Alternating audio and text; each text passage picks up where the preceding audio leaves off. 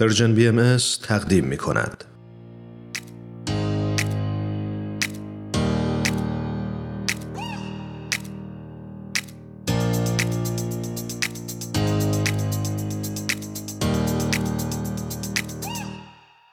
آنیتای عزیز به برنامه خودت خوش اومدی. آنیتا جان درود بر تو. خوشحالیم که صداتو میشنویم. منم سلام و درود میگم. امیدوارم هر جا که هستین خوب و خوش و سلامت باشین. و خوشحالم که دوباره توی این برنامه کنار شما هستم. ما هم همینطور.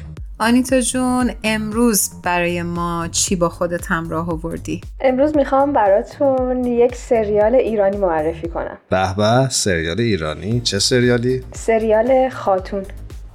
من خیلی ساله که سریال نتونستم ببینم. شاید به خاطر مشغله کاریم بوده. ولی سریال خاتون خیلی خیلی منو به خودش جذب کرد و منو تونست نگه داره با خودش. و یه سریالی بود که خیلی از دیدنش لذت بردم. من تعریفش رو خیلی شنیدم ولی متاسفانه وقت نکردم که این سریال رو ببینم. دوست دارم که حالا بعد از این برنامه حتما برم سراغش و ببینم که چی هستش که اینقدر تعریفشو می‌کنن؟ امیدوارم پس بعد از این برنامه وقتتون جور بشه. دقیقا. خب اگر که بخوایم راجع به ژانرش بگیم سریال خاتون یک داستان تاریخی و عاشقانه داره که یک زن بختیاری رو در دهه 20 ایران که کشور تحت تاثیر جنگ جهانی دوم بوده روایت می‌کنه. و این زن برای جلوگیری از اشغال و قارت کشور روبروی ارتش شوروی وای میسه. سریال خاتون سال 1400 تولید شد و از پلتفرم نماوا هم پخش شد. کارگردان و نویسنده این فیلم خانم تینا پاکروانه که البته این داستان رو الهام گرفته از یک شخصیت واقعی به اسم بیبی بی مریم بختیاری می نویسن و می سازن و تهیه کنندگیش هم با آقای علی اسدزاده بوده. داستان سال 1320 خورشیدی آغاز میشه و محوریت زندگی ایرانی ها و برخی از شخصیت های تاثیرگذاری هستند که زمان اشغال ایران توسط متفقین توی جنگ جهانی دوم بودند. قسمتی از بازیگران این سریال هم خانم نگار جواهریان، اشکان خطیبی، میرسعید مولویان، بابک حمیدیان، محتاب سروتی، رضا بهبودی و شبنم مقدمی هستند که همگی معرف حضورتون هستن بله همینطوره. آینتا جان خیلی دوست داشتم که ما رو بیشتر با کارگردان این مجموعه خانم تینا پاکروان آشنا کنی. راجب ایشون فکر می‌کنم وقتی که خودتون این سریال رو تماشا بکنین براتون این موضوع واضح هست که چقدر کاربلدن و چقدر دیالوگ های سرزنده و موقعیت های پویایی برای مخاطب درست می‌کنن که البته فکر می‌کنم تجربه های کاری ایشون خیلی نقش مهمی ایفا می‌کنه. خانم پاکروان پیش از تهیه این سریال البته به عنوان نویسنده و کارگردان فعالیت داشتن و همچنین به عنوان مجری طرح، مدیر تولید، بازیگر، برنامه ریز و دستیار کارگردان هم فعالیت کردند و یکی دیگه از ویژگی هایی که شاید به خانم پاکروان خیلی بیشتر توی این تجارب کاری کمک کرده همکاری با فیلمسازهایی مثل بهرام بیزایی و مسعود کیمیایی بوده. مرسی. آنیتا جان حالا دوست دارم که یه خورده ما رو با داستان و پلات این مجموعه آشنا بکنیم بله حتما. توی سریال خاتون همونجوری هم که اسمش نشون میده مرکز توجه ما خود شخصیت خاتون هست که یک زن جوان ایرانیه که میل به پیشرفت داره. اما این داستان باید توجه بکنیم که داره در دوران پهلوی اول یعنی دقیقا زمانی که کشور دچار یک سری تغییرات بسیار عظیم هست از گذری که از سنت به مدرنیته داره. توی جامعه ای این زن داره زندگی می‌کنه که هنوز سنت های مرد سالارانه وجود داره.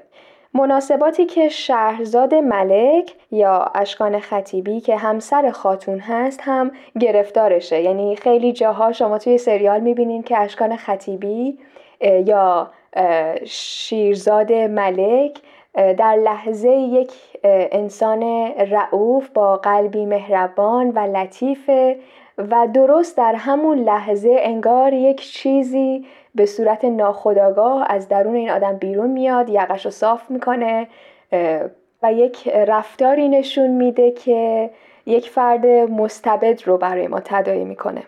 و شیرزاد ملک در بین این دوتا شخصیت خودش گاهن می‌بینیم که در رفته آمده.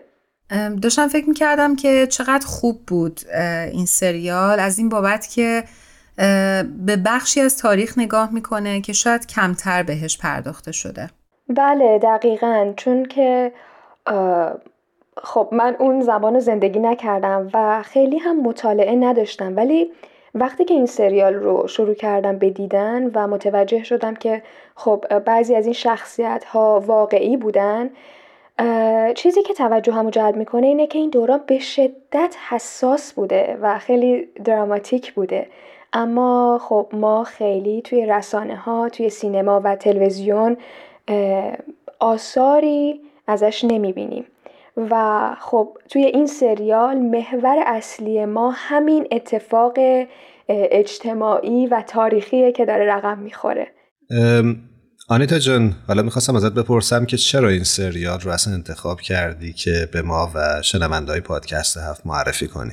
یه ویژگی که مهمه قابل توجه هست در این سریال اینه که خیلی سر صبر مخاطب رو با خودش همراه می‌کنه دستش رو می‌گیره دونه دونه شخصیت ها رو معرفی می‌کنه نوع نگاه و طرز تفکری که هر کدوم از اینها دارن رو برای ما بازگو می‌کنه و کم کم سر فرصت ما رو با داستان هر کدوم از این افراد مواجه می‌کنه. البته پیشتر اشاره کردم که مرکز توجه ما خود خاتون هست. پس داستانهایی که مربوط میشه به او و زندگی او ما رو درگیر می‌کنه. و خب یک سری شاخ و برگ های اضافی برای ما به وجود نمیاره کارگردان که باعث میشه ما گیج نشیم و به اصل مطلب توجه بکنیم.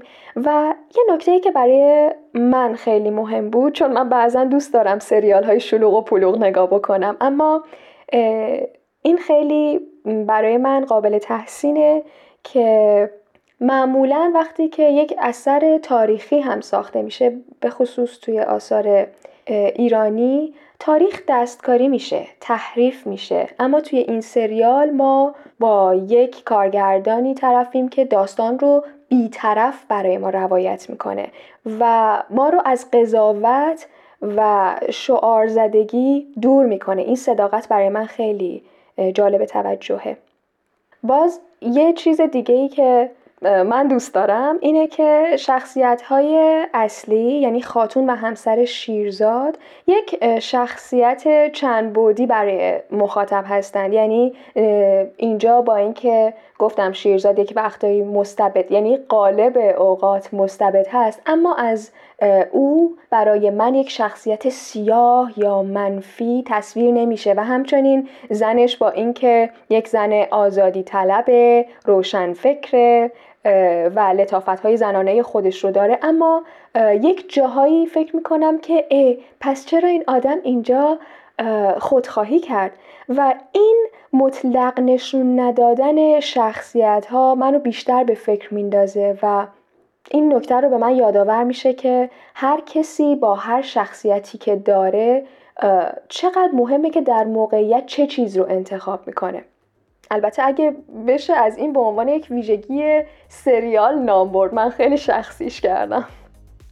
خیلی ممنونم آنیتا جان از انتخابی که امروز داشتی. و اگر که شنونده های ما این سریال رو ندیدن خیلی خوبه که حتما نگاه بکنن و حتما نظراتشون رو برای ما بفرستن. منم ازت سپاسگزارم. آنیتای عزیز تا یک برنامه دیگه هر جا هستی خوب و خوش باشی. ممنونم از دعوت شما. امیدوارم که قلبتون همیشه روشن و نورانی باشه. قربانت. به همچنین برای تو. ممنونم آنیتا جان. خدا نگهدار.